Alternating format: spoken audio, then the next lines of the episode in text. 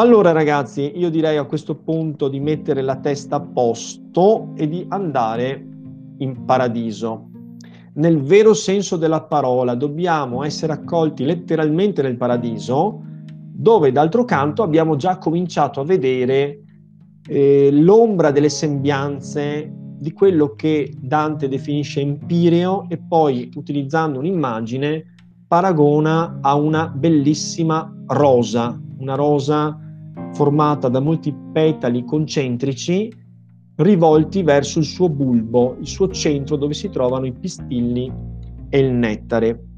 Nella fase precedente noi abbiamo visto Dante che ha cominciato a osservare, è salito fino all'Empireo, ha cominciato a osservare l'aspetto, le fattezze di questo che non è più un cielo materiale, infatti Dante si è sollevato al di sopra del primo mobile ed è entrato nel paradiso vero e proprio, nell'Empireo, che è fatto di luce divina, quindi non esiste nulla che sia neanche lontanamente paragonabile alla materia. Inizialmente non vedeva nulla, ma successivamente, grazie al rafforzamento della sua vista, dopo che è stato investito, per così dire, avvolto da un raggio di luce divina, ha potuto cominciare a intravedere qualcosa, visto che cosa? Un fiume di luce rosseggiante dal quale cominciavano ad uscire delle faville, delle scintille, le quali sembravano andare a depositarsi all'interno di altrettanti fiori, perché questo fiume di luce era circondato da due sponde, da due rive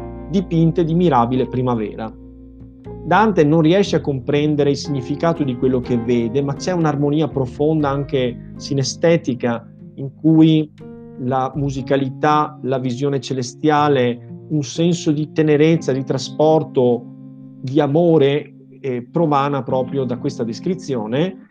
E infine Beatrice spiega a Dante che non sta vedendo il paradiso ancora, ma sta vedendo un briferi prefazzi di quelle che saranno le immagini reali. La sua vista deve ancora rafforzarsi, deve continuare a bere di quella immagine. Ci siamo fermati a questo punto, quindi continua a bere perché quello che vedi non è la realtà, tu vedi ancora una realtà sfuocata, evanescente, in cui c'è ancora il parallelismo tra cose terrestri, terrene, come per esempio appunto il fiume, le scintille e i fiori, mentre in realtà il paradiso è fatto di qualcosa che è completamente differente rispetto alla terra. Riprendiamo dunque dal verso numero 82, che come vedrete è pieno di tenerezza e anche è sorprendente perché eh, inizia una similitudine che verrà protratta poi anche nel proseguo del canto tra Dante e un fantolino, cioè un bambino. Ma leggiamo il testo così poi avremo l'occasione di commentarlo. Non è Fantin che si subito rua col volto verso il latte, se si svegli molto tardato dall'usanza sua, come fec'io, per far migliori spegli ancor degli occhi, chinandomi all'onda che si deriva perché vi si immegli. E sì come di lei bevve la gronda delle palpebre mie, così mi parve di sua lunghezza divenuta tonda o la vista di Dante comincia a rafforzarsi. Beatrice lo ha spinto a continuare ad immergersi con la vista, a sprofondarsi in quel fiume di luce che sembra appagarlo di infinita dolcezza. E Dante dice che ben volentieri ritorna a quella estatica visione con la stessa foga con cui un fantolino, cioè un bambino che sia ancora un lattante, che beva ancora il latte, subito si getta col volto verso il latte quando si sveglia molto tardi rispetto al solito. Qui voi sicuramente non potete avere, a meno che non abbiate dei fratelli minori, ma non potete avere questo genere di percezione. Ed è strano perché si vede un volto così tenero, domestico, paterno di Dante, che ha avuto dei figli, quindi probabilmente ha potuto osservare le abitudini dei bambini quando sono piccolissimi, vengono ancora allattati o al seno o al biberon e quando si svegliano la mattina, magari mezz'ora o un'ora più tardi del solito perché molto stanchi, la prima cosa che fanno è andare immediatamente a bere avidamente il latte perché hanno fame. Quindi è un'immagine molto tenera che ci trasporta in un paragone per cui Dante sembra quasi un fantolino, un bambino, un neonato che va appunto a nutrirsi di qualcosa di cui non ci si può mai saziare. È proprio l'immagine della semplicità della mente umana sovrastata dalla grandezza del paradiso. Dunque non, non c'è un bambino che subito si getta col volto verso il latte se si sveglia molto tardi rispetto al solito, non è dunque così veloce come feci io, quindi io fui più veloce per far migliori spegli ancora degli occhi miei, cioè per rendere i miei occhi degli specchi più eh, nitidi dell'immagine che dell'empirio mi veniva restituita attraverso questi ombriferi prefazzi. In sostanza, quindi, guardai intensamente quel fiume di luce, chinandomi all'onda che si deriva perché vi si immegli. Ricordiamo ancora, ancora una volta che il paradiso è una cantica di sfida del linguaggio nel tentativo di restituire un barlume, una parvenza, un barbaglio di qualcosa che è per definizione sovrastante le capacità umane di significazione. Qui Dante utilizza ancora una volta un neologismo dantesco, quindi quell'onda si deriva quindi scorre, va alla deriva, scorre, e quell'onda quel, che Dante non capisce ancora cosa sia, e poi noi capiremo che rappresenta proprio l'empirio, il paradiso, dentro il quale siedono i beati, quell'onda che scorre perché vi si immegli, perché chi la osserva possa diventare migliore, possa cioè esprimere totalmente il suo potenziale e arrivare al massimo delle sue capacità immegliarsi, neologismo dantesco. E sì come di lei beve la gronda delle palpebre mie, quindi la gronda delle palpebre mie qui rappresenta proprio come la grondaia che beve attraverso le palpebre, quindi sono le ciglia sostanzialmente, ma il punto è c'è questo senso di trasporto della visione dentro di lui avidamente così mi parve di sua lunghezza divenuta tonda. Eh, era un fiume di luce, vi ricordate? Adesso a questa immagine ancora naturalistica succede un'immagine di perfezione geometrica, un cerchio assolutamente perfetto. Poi, come agente stata sotto larve, che pare altro che prima se si sveste, la sembianza non sua in che disparve, così mi si cambiaro in maggior feste li fiori e le faville, sì ch'io vidi ammo le corti del ciel manifeste. Insomma, Dante, continuando a fissare, comincia a vedere cose che prima non vedeva. Quello che inizialmente sembrava essere un fiume, adesso diventa un cerchio perfetto, un lago di luce.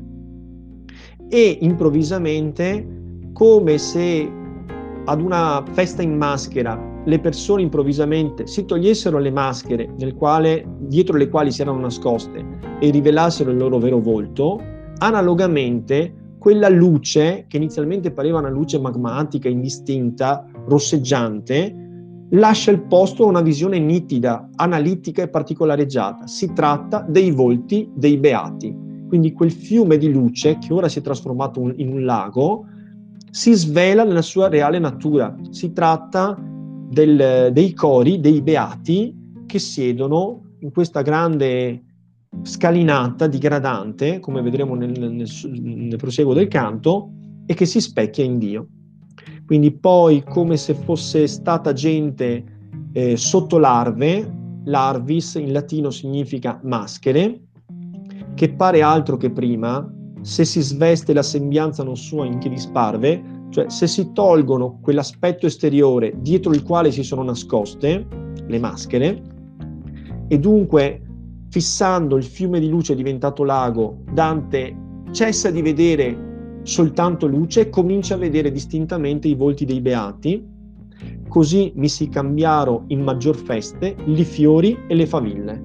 Ecco, quei fiori che adornavano i prati circostanti il fiume e le faville che uscivano e entravano dal fiume nei fiori e dai fiori nel fiume, vi ricordate, paragonate al rubino circoscritto da oro, nel momento in cui la favilla entrava nel fiore sembrava quasi un uh, monile di pietra dura, un rubino al centro circondato dall'oro, allora dice che i fiori e le faville si manifestarono per quello che erano in realtà, erano beati e intelligenze angeliche, angeli e beati. sì ch'io vidi ambo le corti del ciel manifeste. Cioè vidi entrambe le schiere di coloro che popolano il paradiso, cioè gli angeli e i beati. O i splendor di Dio, per cui io vidi l'alto trionfo del regno verace, dammi virtù a dir com'io il vidi. Lume è lassù, che visibile face lo creatore a quella creatura, che solo in lui vedere ha la sua pace. E si distende in circolar figura, intanto che la sua circonferenza sarebbe al sol troppo larga cintura. Qui Dante interrompe la descrizione con un momento di invocazione suprema affinché Dio possa dargli la forza di trovare dentro di sé le risorse linguistiche per dare un'idea di quello che vide lì in paradiso. Dunque, o splendore, splendore di Dio, grazie al quale io vidi l'alto trionfo del regno della verità, dammi la forza, dammi la capacità di rappresentarlo esattamente come lo vidi. E poi entra subito, cosa tipica nel paradiso, in questioni di natura tecnica e dottrinale parla per esempio del tema della luce.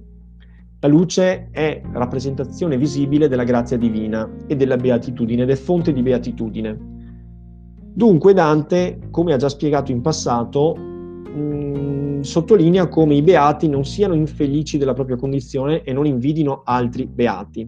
Qui precisa un altro aspetto, che la luce di Dio arriva con la stessa intensità e con la stessa qualità ovunque in questo grande anfiteatro con cui Dante si immagina che sia dietro il quale si immagina la forma del paradiso.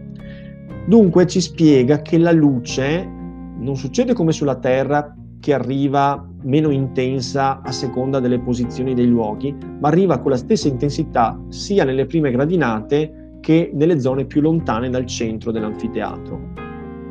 Dunque il lume è lassù, lì in paradiso, vedete lassù perché il riferimento deitico è al fatto che lui sta scrivendo da qua giù, cioè dalla terra, dopo il suo rientro.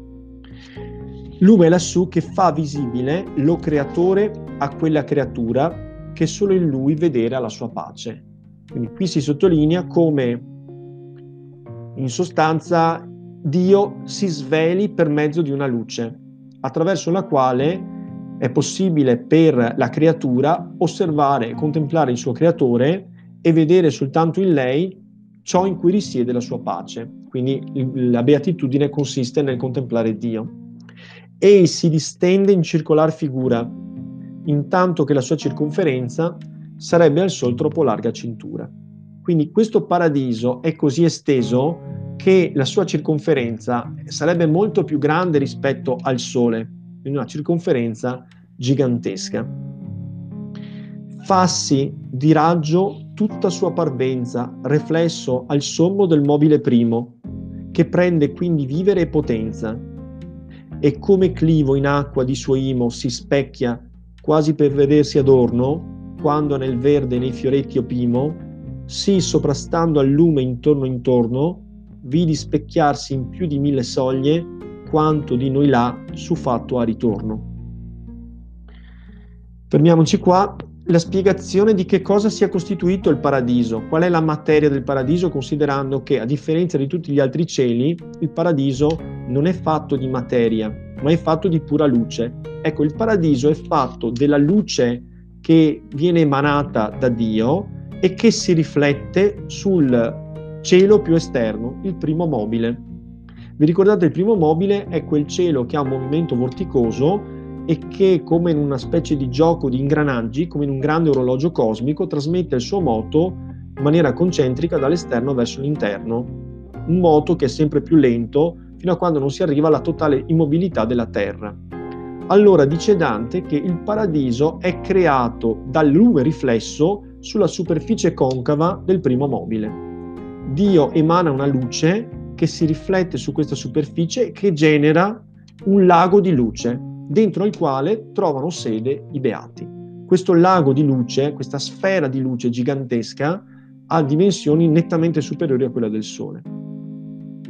Quindi Fassi, il soggetto è il paradiso, l'empireo, si fa, è prodotto di raggio, di raggio tutta sua parvenza, riflesso al sommo del mobile primo. quindi è fatto di raggio riflesso, questo è un, è un uh, iperbato, quindi è costituito di un raggio divino riflesso al sommo del mobile primo, quindi sulla sommità, sulla superficie del primo mobile, che prende quindi vivere e potenza. Il primo mobile, vi ricordate che si muove vorticosamente perché vorrebbe stringersi e abbracciare Dio e non lo può fare, quindi l'unico movimento che può fare è quello di circolare su se stesso. Dio riflette la sua luce su di, su di esso e l'immagine riflessa produce un, cerco, un, cerchio di luce, una sfera di luce dentro la quale trovano eh, sede i beati. Allora il soggetto del verso 106 è tutta sua parvenza, cioè la parvenza del paradiso si fa, è prodotta da un raggio riflesso al sommo del mobile primo. E adesso un'immagine più concreta, nuovamente, dopo aver utilizzato le immagini astratte, geometriche, come quella appunto del, del cerchio e del sole, quindi immagini cosmiche. Adesso invece un'immagine più concreta, naturalistica, è l'immagine di una collina o di una montagna. Immaginatevi una montagna adornata di bellissimi fiori che si specchia in un lago che si trovi ai suoi piedi. Analogamente è la situazione del paradiso. I beati sono sulla collina, sulla pendice, il versante della collina, come i fiori, e si specchiano nel lago, così come i fiori. Il lago è rappresentato da Dio che si trova al centro. Quindi tutta la montagna si specchia in Dio e non trova altra beatitudine se non nel continuare a specchiarsi in Lui.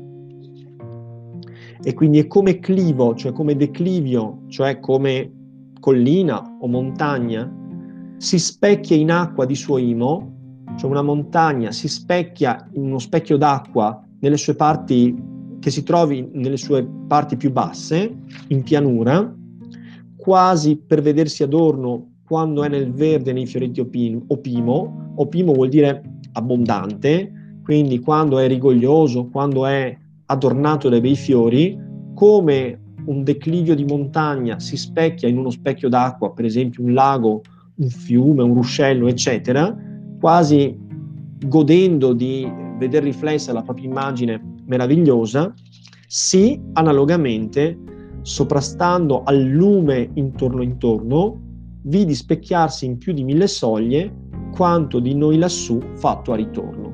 Quindi in più di mille soglie, con più di mille sedute, vidi tutti i beati che avevano fatto ritorno nel, nel posto da cui tutta l'umanità sarebbe partita, cioè si sono ricongiunti con Dio e si specchiano in questa luce che è l'emanazione della luce divina e sono beati attraverso questo bere continuamente attraverso lo sguardo la luce divina. E se l'infimo grado in sé raccoglie sì grande lume, quanta è la larghezza di questa rosa nelle estreme foglie. La vista mia, nell'ampio e nell'altezza, non si smarriva, ma tutto prendeva il quanto e il quale di quell'allegrezza. Presso e lontano lì, né pon né leva, che dove Dio senza mezzo governa, la legge naturale nulla rileva. Ecco quello che si diceva prima, cioè l'intensità luminosa di Dio arriva ovunque identica a se stessa, per qualità e per quantità non esiste alcun mezzo che filtri la luce, per cui si possa dire che i beati che si trovino più lontani dal centro ne ricevano meno. No, tutti ricevono la stessa quantità e la stessa qualità della luce. È un dubbio, vedete, di natura dottrinale che Dante ha sciolto da se stesso attraverso la lettura di testi sacri. Quindi, e se l'infimo grado, cioè la soglia più bassa raccoglie in sé così tanta luce, quanta è la larghezza di questa rosa nelle estreme foglie. Dunque è veramente di dimensioni sconfinate. Vedete che Dante utilizza questa nuova immagine, dopo aver utilizzato l'immagine del lago, l'immagine del cerchio, l'immagine prima del fiume, l'immagine del sole e l'immagine del declivio, cioè della collina, adesso utilizza l'immagine della rosa. Dobbiamo immaginare una rosa sbocciata con la parte centrale, il bottone centrale in vista, lì è collocato Dio e tutto intorno, posizionati sui petali, ci sono i beati e le creature angeliche che contemplano Dio specchiandosi nella sua infinita sapienza. La vista mia dunque, non, la vista mia nell'ampio e nell'altezza non si smarriva, ma tutto prendeva il quanto il quale di quella allegrezza. La mia vista era in grado di percepire tutta la profondità e tutta la qualità di quella beatitudine, la raccoglieva tutta. E infatti presso e lontano lì ne pone leva, cioè il fatto che una cosa sia vicina o che sia lontana non cambia nulla perché la percezione è nitida, è istantanea ed è totale. Ne pone leva, cioè non aggiunge né toglie. Che dove Dio governa senza mezzo, come in questo caso perché non c'è materia, c'è pura luce intellettuale divina, l'empirio è fatto di luce divina, la legge naturale non la rileva, non c'è alcun limite naturale per cui noi osserviamo una fonte luminosa che si affievolisce man mano che si allontana da noi. Siamo arrivati ai versi finali e anche agli ultimi minuti.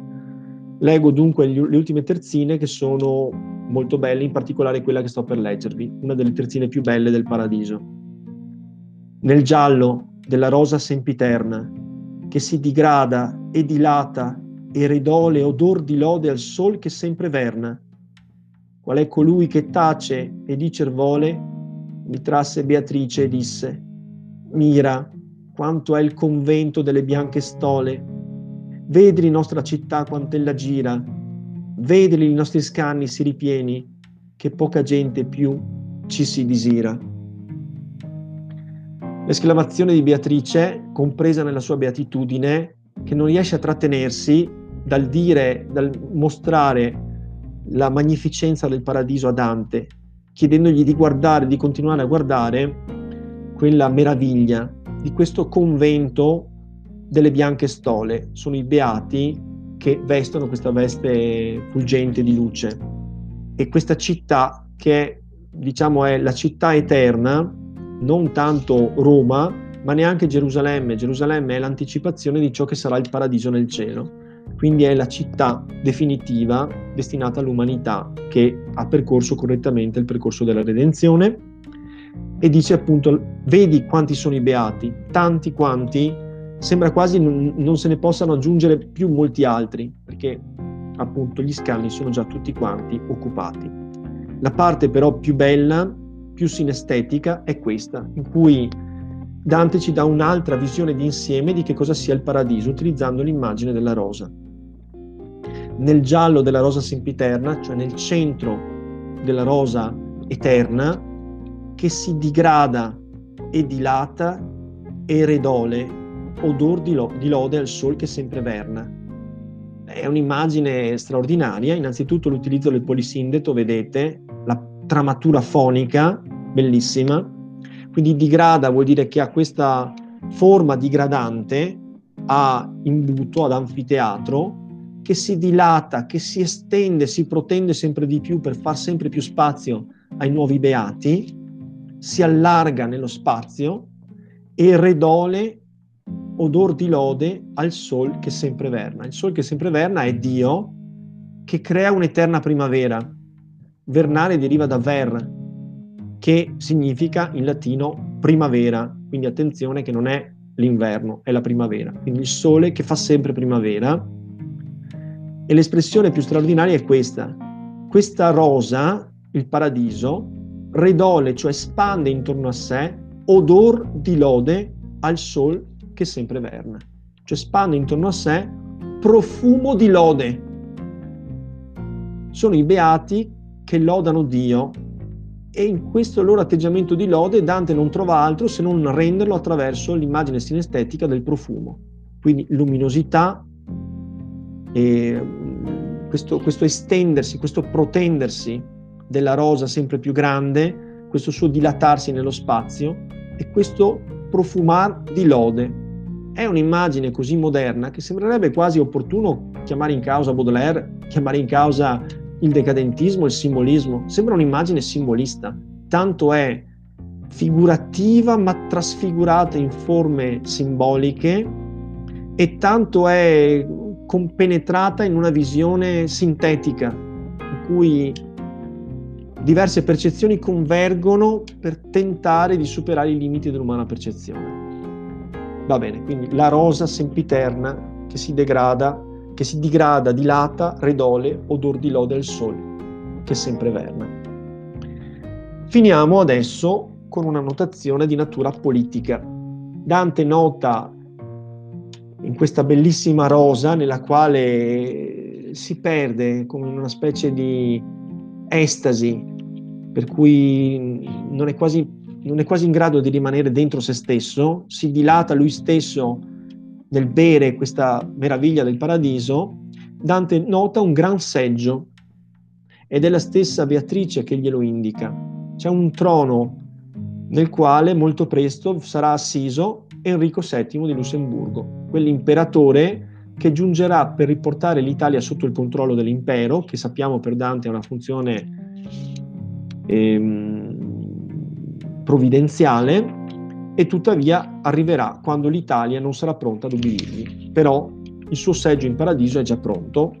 Quando Dante scrive questo, sa perfettamente quante speranze avesse riposto nella figura di questo imperatore volenteroso dal suo punto di vista, perché scese in Italia, cercò, si fece incoronare imperatore, cercò di estirpare le battaglie tra Guelfi e Ghibellini in Italia e di ricondurre l'Italia nell'alveo dell'impero, ma poi morì a buon convento senza riuscire a ehm, come dire, mettere la briglia all'Italia.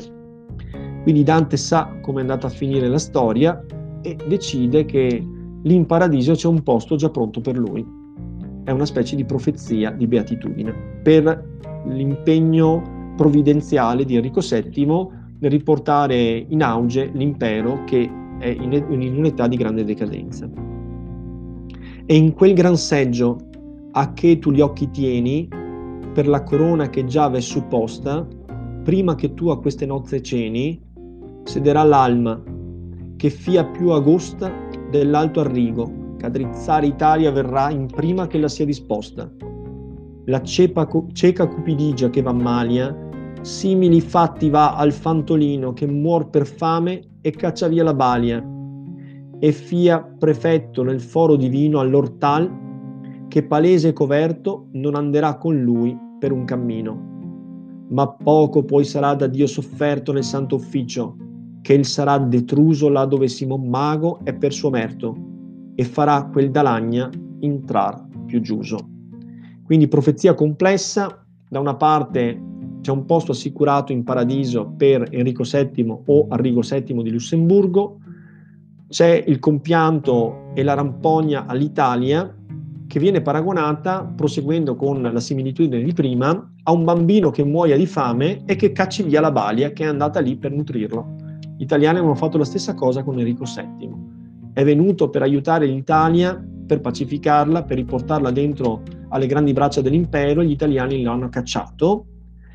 E poi anche una profezia nei confronti del Papa Clemente V, responsabile di una tragica decisione che ha avuto profonde ripercussioni sulla storia della Chiesa, Avignone. Avignone.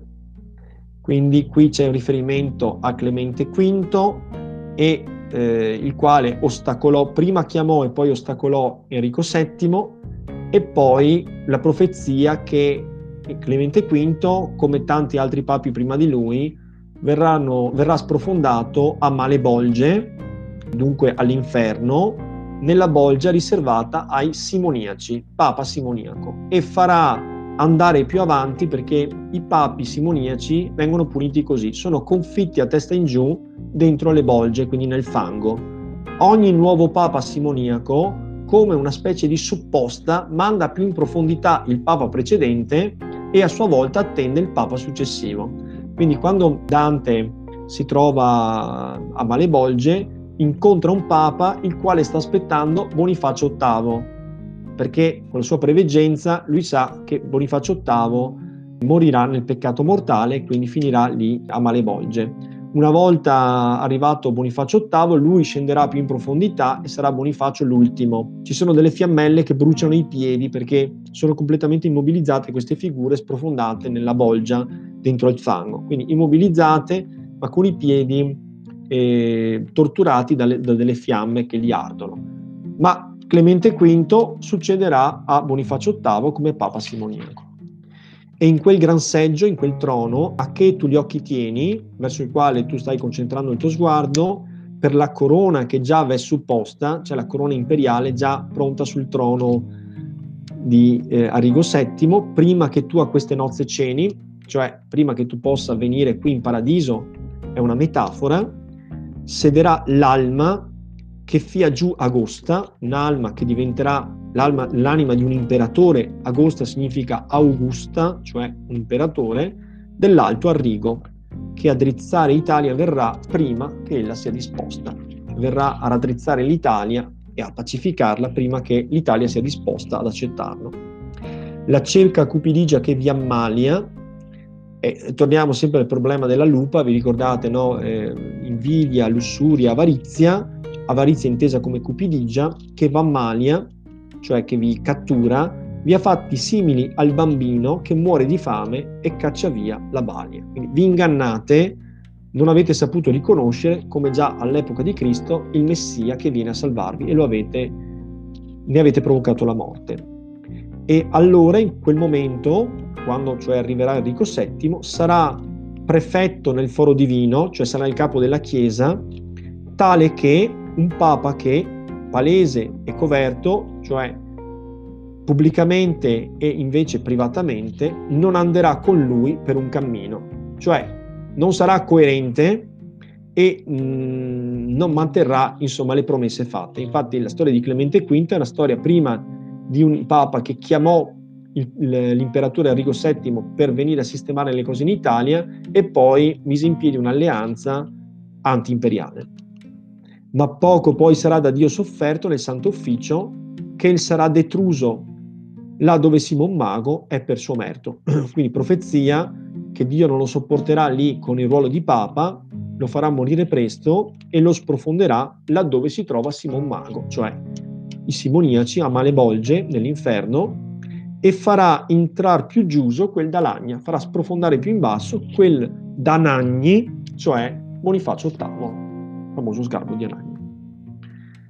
Bene, abbiamo finito il canto trentesimo, avete visto il paradiso, non ci rimane per il prossimo appuntamento dantesco che leggere il canto trentatreesimo. Cosa possiamo vedere di più del paradiso? Possiamo soltanto contemplare Dio. Vedrete che neanche Beatrice può aiutare Dante in questo, soltanto San Bernardo, che rappresenta lo slancio mistico, potrà attraverso il suo invito consentire a Dante di guardare Dio e per qualche breve istante Dante vedrà Dio e potrà riportarcene qualche frammento, qualche barbaglio, qualche cenno nel canto 33 Quindi vi invito per la prossima volta al canto 33 con cui completiamo il nostro viaggio triennale nella Divina Commedia.